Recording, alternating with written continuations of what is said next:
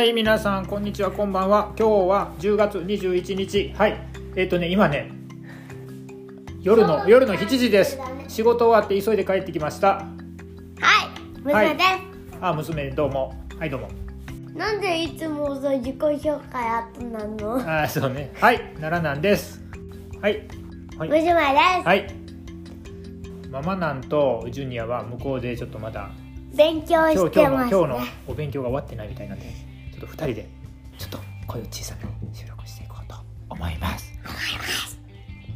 今テレビはねえっ、とワールドの前半戦後半戦の前ですね。だからえっ、とセミ前です今ね。はい。えっ、となんか発表あったんですかね。ちょっと知らないんですけどそれは、ね、情報を後から追っかけてっていう形で今 CM 見てる。はい。さて今日は、はい、A ブロック代表井伏浩太と B ブロック代表岡田和親が、はい、優勝決定戦やります。はい。井伏は裕次郎とザックに負けただけなんだね。うん。高木が勝った。最終戦は高木が足引っ張られて終わってザックも負けて井伏が健太に勝って。でもこいつちょっとなどうなんだろうなイブシさ、ホライーブシちょっと目が怖いよ。ホラーだよね。ホラーだよね。ねえなんか。最近怖い。あこれこれこれ。ヒールダウンしそうだよね。うん。イブシヒールダウンすんじゃない？病んでるよね。もうということで我々最は近病んでるよね。病んでるよ。我々はイブシにはちょっとうちの家は乗っかれないんですよ。はいお岡田。岡田、岡田。岡田、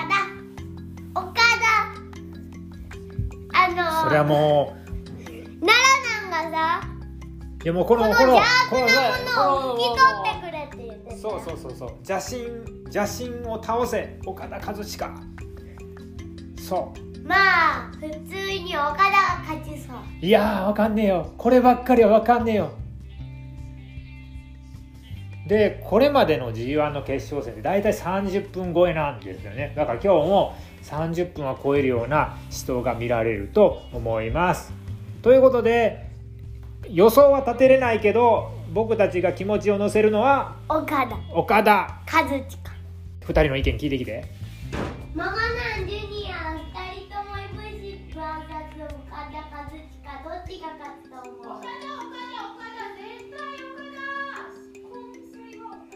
田。はいということで全会一致で我が家は岡田にベッドです。さてどうなるか。後半戦のスタートです。わあわあえ生声でやらないの？奈良南の。ボストンクラブレディカモンオ。イェイ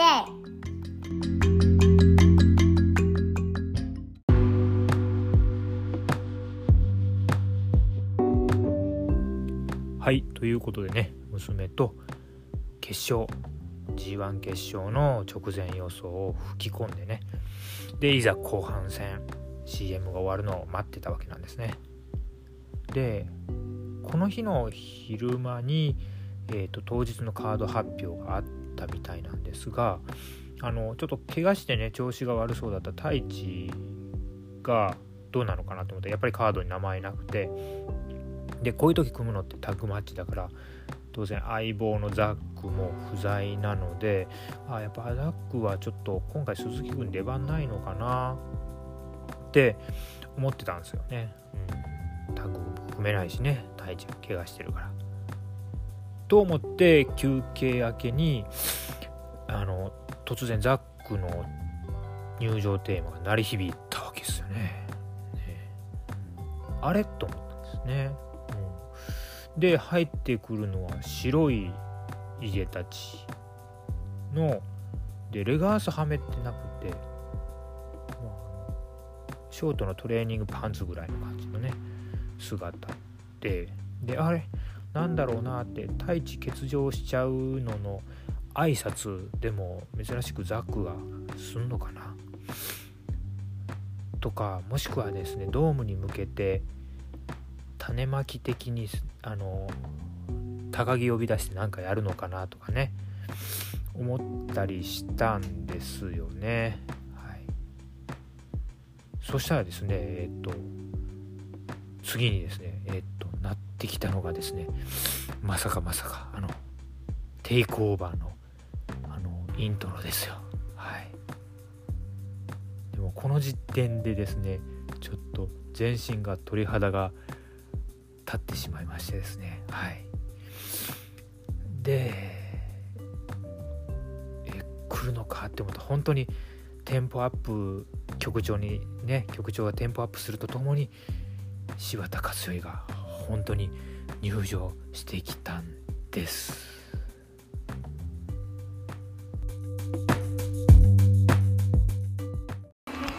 柴田なぜ来た？えどういうこと？ザックとスパーリングってこと？スパーリングって何？で練習本番形式の練習するんじゃないの？ザックもレガースつけてないもん。そうなの？柴田！柴田マジか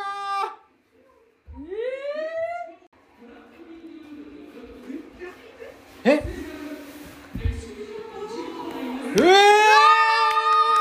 ジかマジか柴田がす復活奈良南の待ち望んでた復活まさかうえーちょっと座布団とやべえやべえちょっと待ってよ隠し隠し何やったこれが。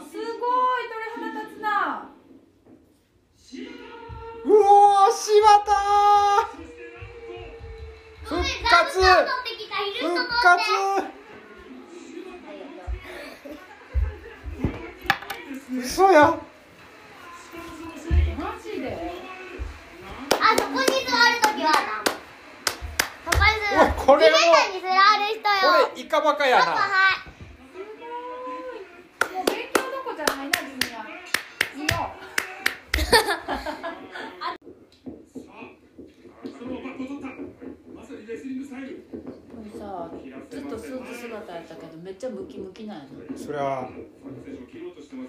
LA LA で。LA 道場で。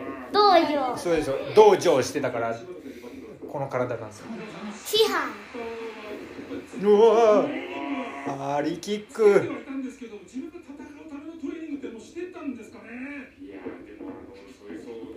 ちょっと解説に来るだけ違うんかい。うおなんなん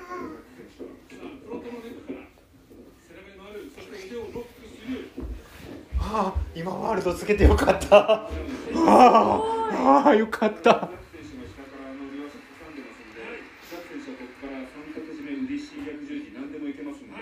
ザック相手に。これをやるの？ああ取ったし。マウント取ったし。初めて見た柴田が試合してる。リアルタイムでなもう収録しちゃってるよいいんだよこれはもう。歴史的だから。おい。おい4の字。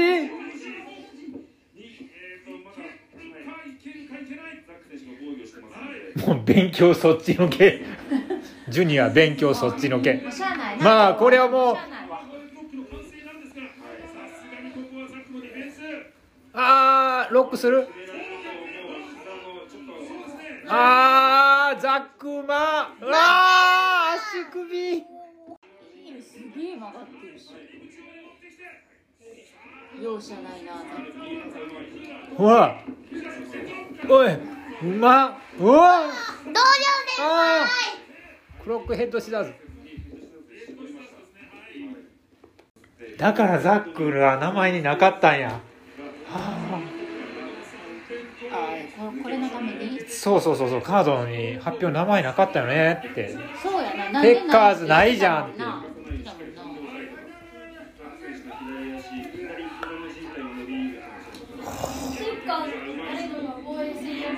い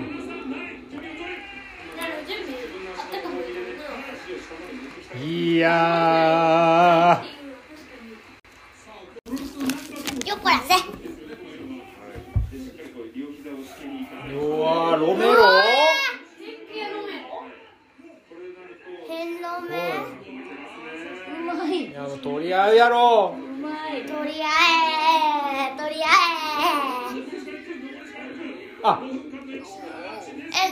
5, 間5だ分間なんやて文化なんや。エキシビシエキシビエキシビションマッチやから。え残り時間1分。もうもうないもうない。もう画面見とから柴田柴田。柴田柴田柴田。うわーほらスイーパー入った。柴田柴田柴田。うわ。ああ柴ああーコブラ取り合い。あ二人ともすごいな。ーうわてかザックの腕こんなにぶっとかった。ね今見た時びっくりしたけど。えびっくりした。いつもなんか華奢なイメージや柴田ああマンジーうわー。うわーうわー柴田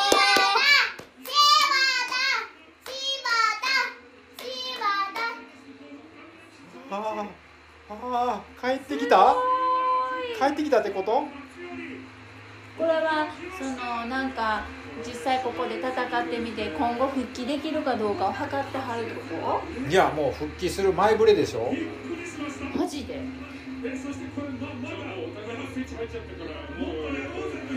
あーもうこれで胸いっぱいやろ。ザックがすごいいい人に見える握手しろ握手しろ。もう一回もう一回。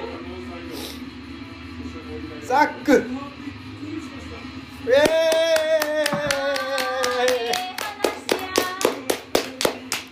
どうするどうする。マイク持つんか？生きてます。生きてます。以上か。もうこれこれはもう絶対このマイクは歴史に残るぞ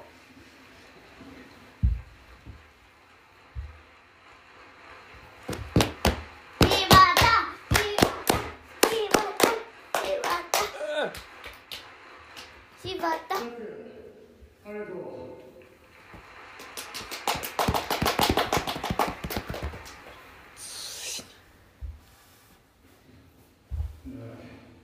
次このリングに立つ時はコスチュームで以上出た以上コスチューム着るってよえなんてコスチュームということは次は試合するってことだよああウケミスタめちゃめちゃキレッキレやんすごいないやー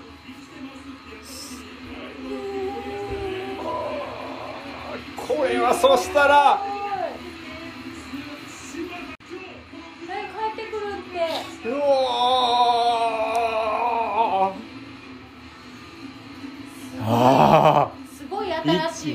一気に一気に。来たね。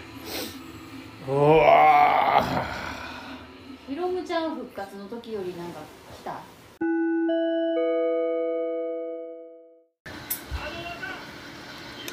あえスプラッシュですの？フェニックススプラッシュ？セミフィニッシュってどっち？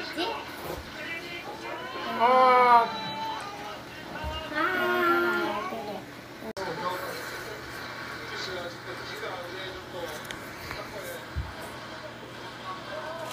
見たらお兄ちゃんが怒られるーええ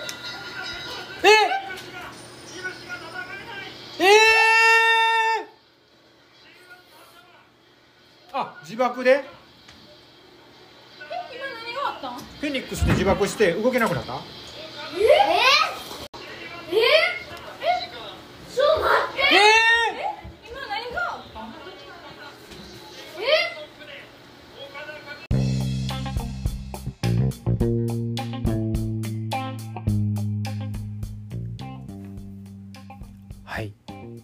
ねちょっとこの10.21のジオファイナルなんで当然優勝決定戦のことは触れなきゃいけないと思います。はい、えー岡田和親対井伏浩太ですね結果的には25分37秒レフェリーストップで岡田が勝ちました。はい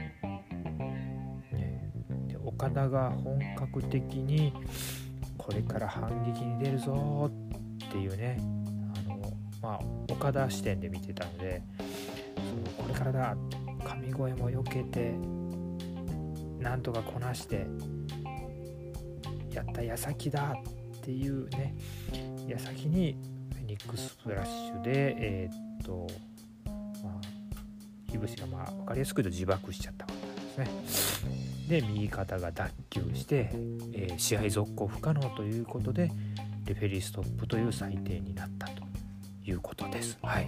えっと、やっぱりこれだけの舞台でこれだけのちょっとアクシデントが起こっちゃうっていうのはねちょっと正直ですねあの自分でも経験がなくてですね、うん。まあ、こういう事故は得てしてそういう時に起こるもんだみたいなことわざもあるんですけどそれでもやっぱり名をもってですねあのあの瞬間はちょっと受け入れられなかったんですよね。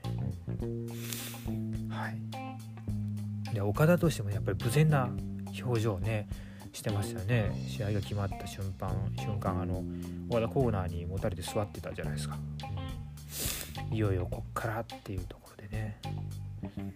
で、まあ、いぶしとしてはね、まあ、当然無念なんですけどもあのこの G1 あの裕次郎に負けた初戦からですねだんだんコンディションを上げていくと同時にいぶしのねその危うさっていうのがねあの狂った危うさっていうか、うん、ちょっとなんか若干感情が先走ったり体とねなんか強調が取れてないって言ったら変だけどいわゆるいっちゃってる感みたいなね、うん、トランス状態っていうんですか、なんかそんな感じをいぶしがちょっと出してた感じがしてですね。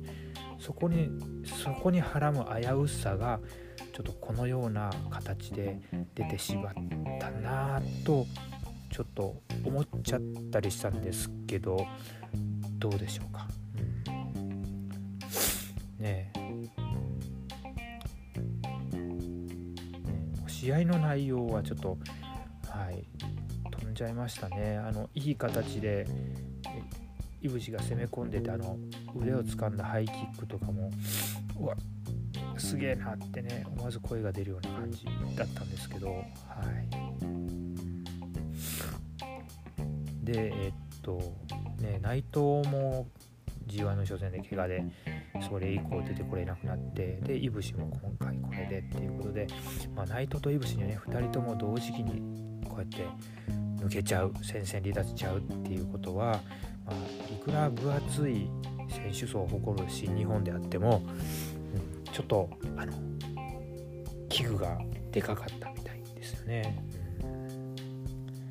うん、でそこで、えーと岡田がまあえーと、起点を聞か聞かしたのかスタンドプレーなのか分かんないですけど、えっ、ー、とね、あのマイクの中で4代目 IWGP ヘビー級のベルトのことに言及しました。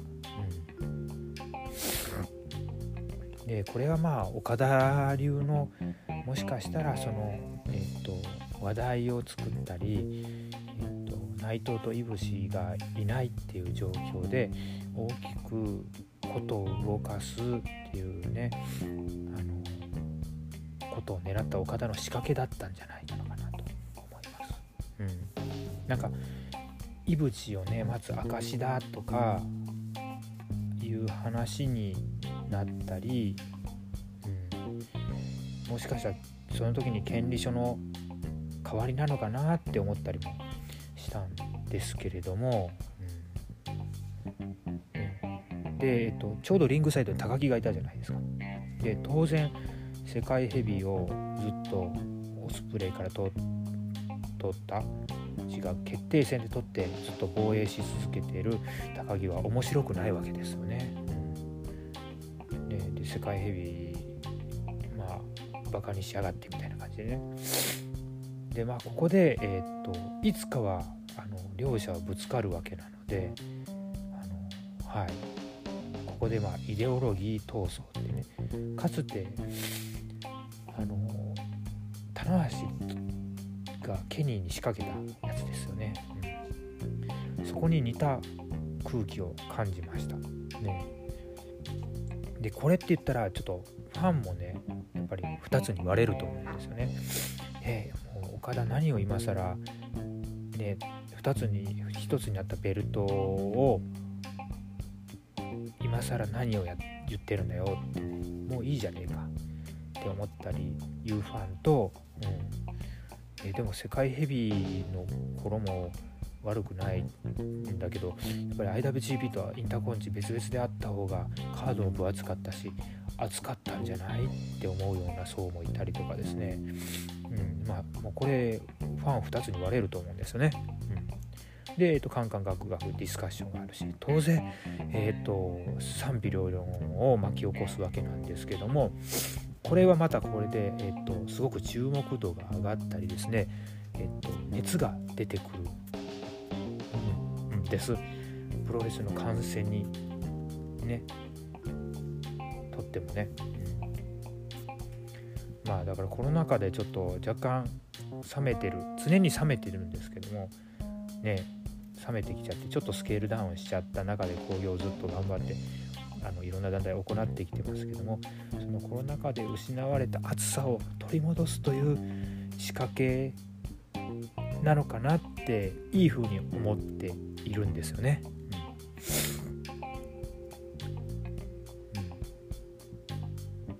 うん、だからまあ言い方によってはねあのもうこの予想外の結末ですごく困惑しているお客さんにね特に会場で生観戦してた人たち皆さんいらっしゃったと思うんですけど、うん、あの結末は声が出ないと思います。本当に。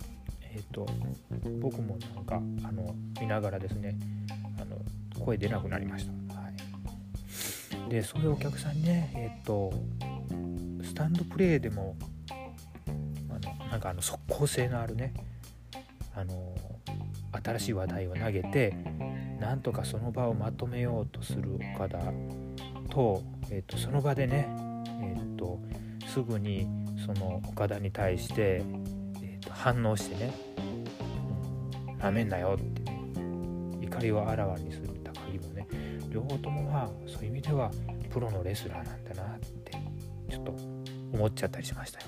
はい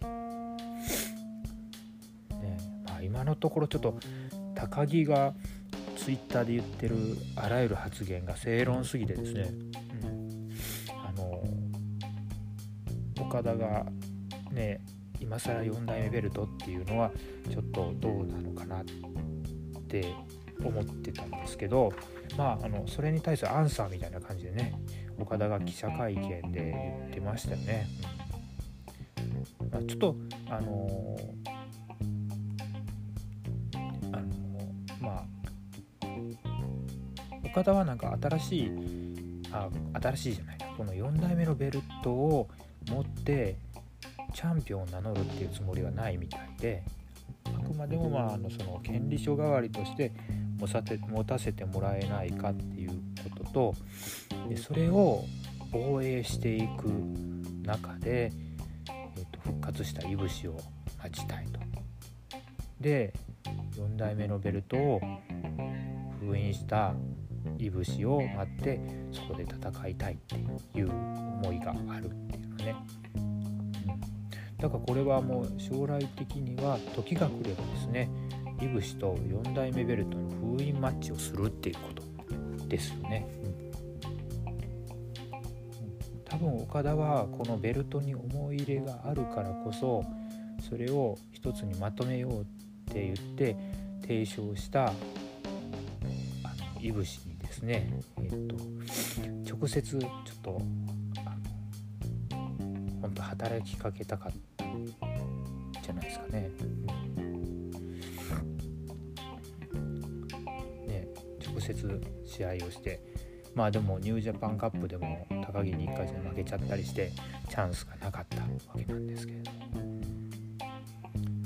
事実上ですね、まあ、新しい、まあ、KOPW 的なタイトルっていうふうに思いつつ見ていくのがいいのかもしれません。ちょっと球がね挑戦表明っていうか岡田と戦うって言ってるんで多分大阪で実現するんですけどちょっとそれはなんかますますこういう色合いを帯びてくるとあれですね。あの球分が悪いなって思っちゃったりしてね。ちょっとフェアじゃないなっていう感覚もあるんですけども。まあでも世界ヘビーのね、まあ、ベルトを持ってるのと同じリスクとあのマインドでもって防衛し続けるっていうふうなことを言ってたので、えー、とこれはまああの一つは岡田がどれだけ、えー、と気持ちを強く持って戦い続けれるかっていうところにもなると思います。まあ、これで、えっ、ー、とね、岡田の方の4代目ベルト戦線が盛り上がっていけばそれはそれでいいとは思うしえっ、ー、とあの高木の高木や高木のねの応援する側からするとですね何言ってんだよって面白くない気持ちがあるのも事実ではあるんですけれども、まあ、これはこれであのもしかしたら、えーとね、岡田の仕掛けがあのまあ岡田の仕掛けに我々がちょっとすでに載せられてるみたいなねところもあるかもしれません。で当然賛否両論あっていいと思うしそれをああだこうだ言いながら、えー、っとこうやってねあの年末ねパワーストラグル見て、はい、でドームに向かっていくっていうのもねいいんじゃないかなって思った、ね、それこそ、まあ、プロレスの楽しみの一つだなと思います。願わくばいぶしと岡田は年明けドームか横浜かどっかでやってほしいですね。うん、あの今回のですね、えーと、正しくつかなかった決着っていうのをつけてもらうのが一番我々としてもねあのようやくなんか忘れ物を取り戻しにいけそうな試合になると思うんでそれを期待して今はいぶし浩太の回復をね待ちたいと思っています。そんな感じ。あの悩みましたけどこういうふうに、えー、自分ではあの今回のね、えーと、試合とその後の岡田の発言を捉えています。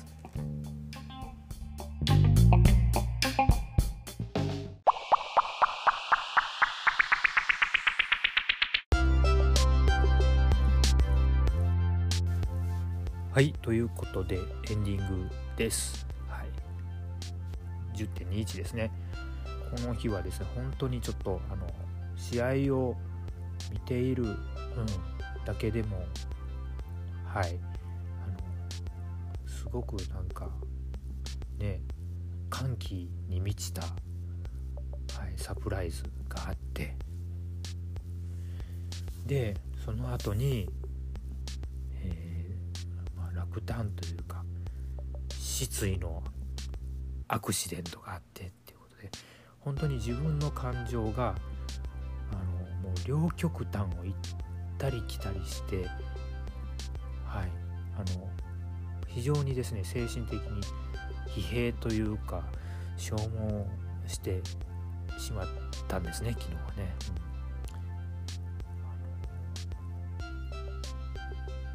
午前中にね半休だったんで、ね、あの映画を見に行ったんですよね。で、まあ、マクロスのね劇場版見たんですけどまあそれもねえっとすごく正直鳥肌が立つくらいあのいい出来だったんではい。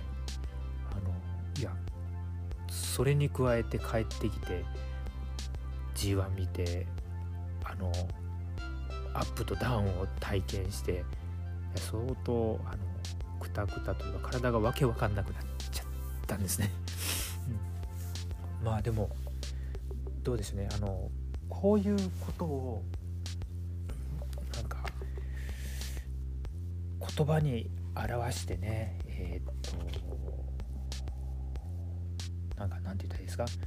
自分のその時の感情とかね意見とかねをこうやって表出できるなんかこういったねあのメディアがねそれはブログでもいいだろうしあの皆さんがツイッターで本当に文才がある方はよくされてるノートであったりもそうだしあの、まあ、こういったポッドキャストでもそうだしもちろんなんか YouTube の動画とかでもそうだと思うんですけどそういったメディアを持ってるっていうのはなんかちょっとこういう時になんか自分の感情をこうやって出していく。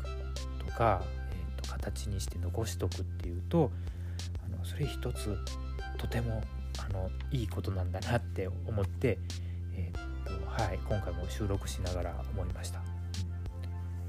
で、えー、と何よりもやっぱりあのこの G1 ね締めくくりがこうなってしまったんですけどもあの忘れてはいけないことはやっぱりそれぞれの大会で大いに盛り上がって大いに楽しめた試合が非常に多かったということですよね。うん、なんで、はい、そういった意味で考えていくと、うん、やっぱりこの結末がなおさらですね。誰もが予想しなかったこの結末がなおさらえっ、とはい。ちょっとね心になんかぽっかり穴を開けちゃったっていう感じがしちゃうんですね。うん。まあ、そこまでの気持ちにさせてくれるスポーツにあの、まあ、自分がねあのこうやって関われてるっていうかねファンとして関われてるっていうのはあの正直ですねあの自分史上ないことでだったのででしかも家族でこれだけ楽しめてっていうね。なんでやっぱりこのねあのプロレスを見ててよかったな。これも見てないと入り込まないとねだってそこまでねこんな感情を持つこともなかったわけだしって思ってあのいやつくづくいいエンターテインメントスポーツだなって、えーと、プロレスのことを思っているわけです。はい、ちょっとねあのしみったれた感じになっててなんですけどえっ、ー、とはい。モスクトンクラブレイディオは引き続き明るくですねはい。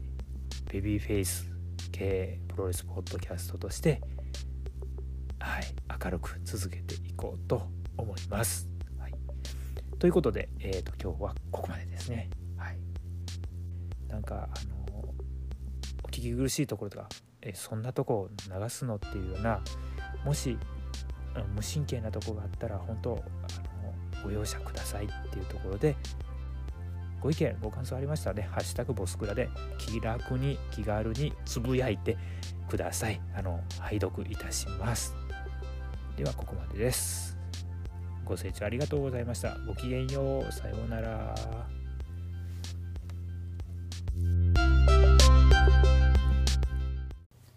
ボストンクラブ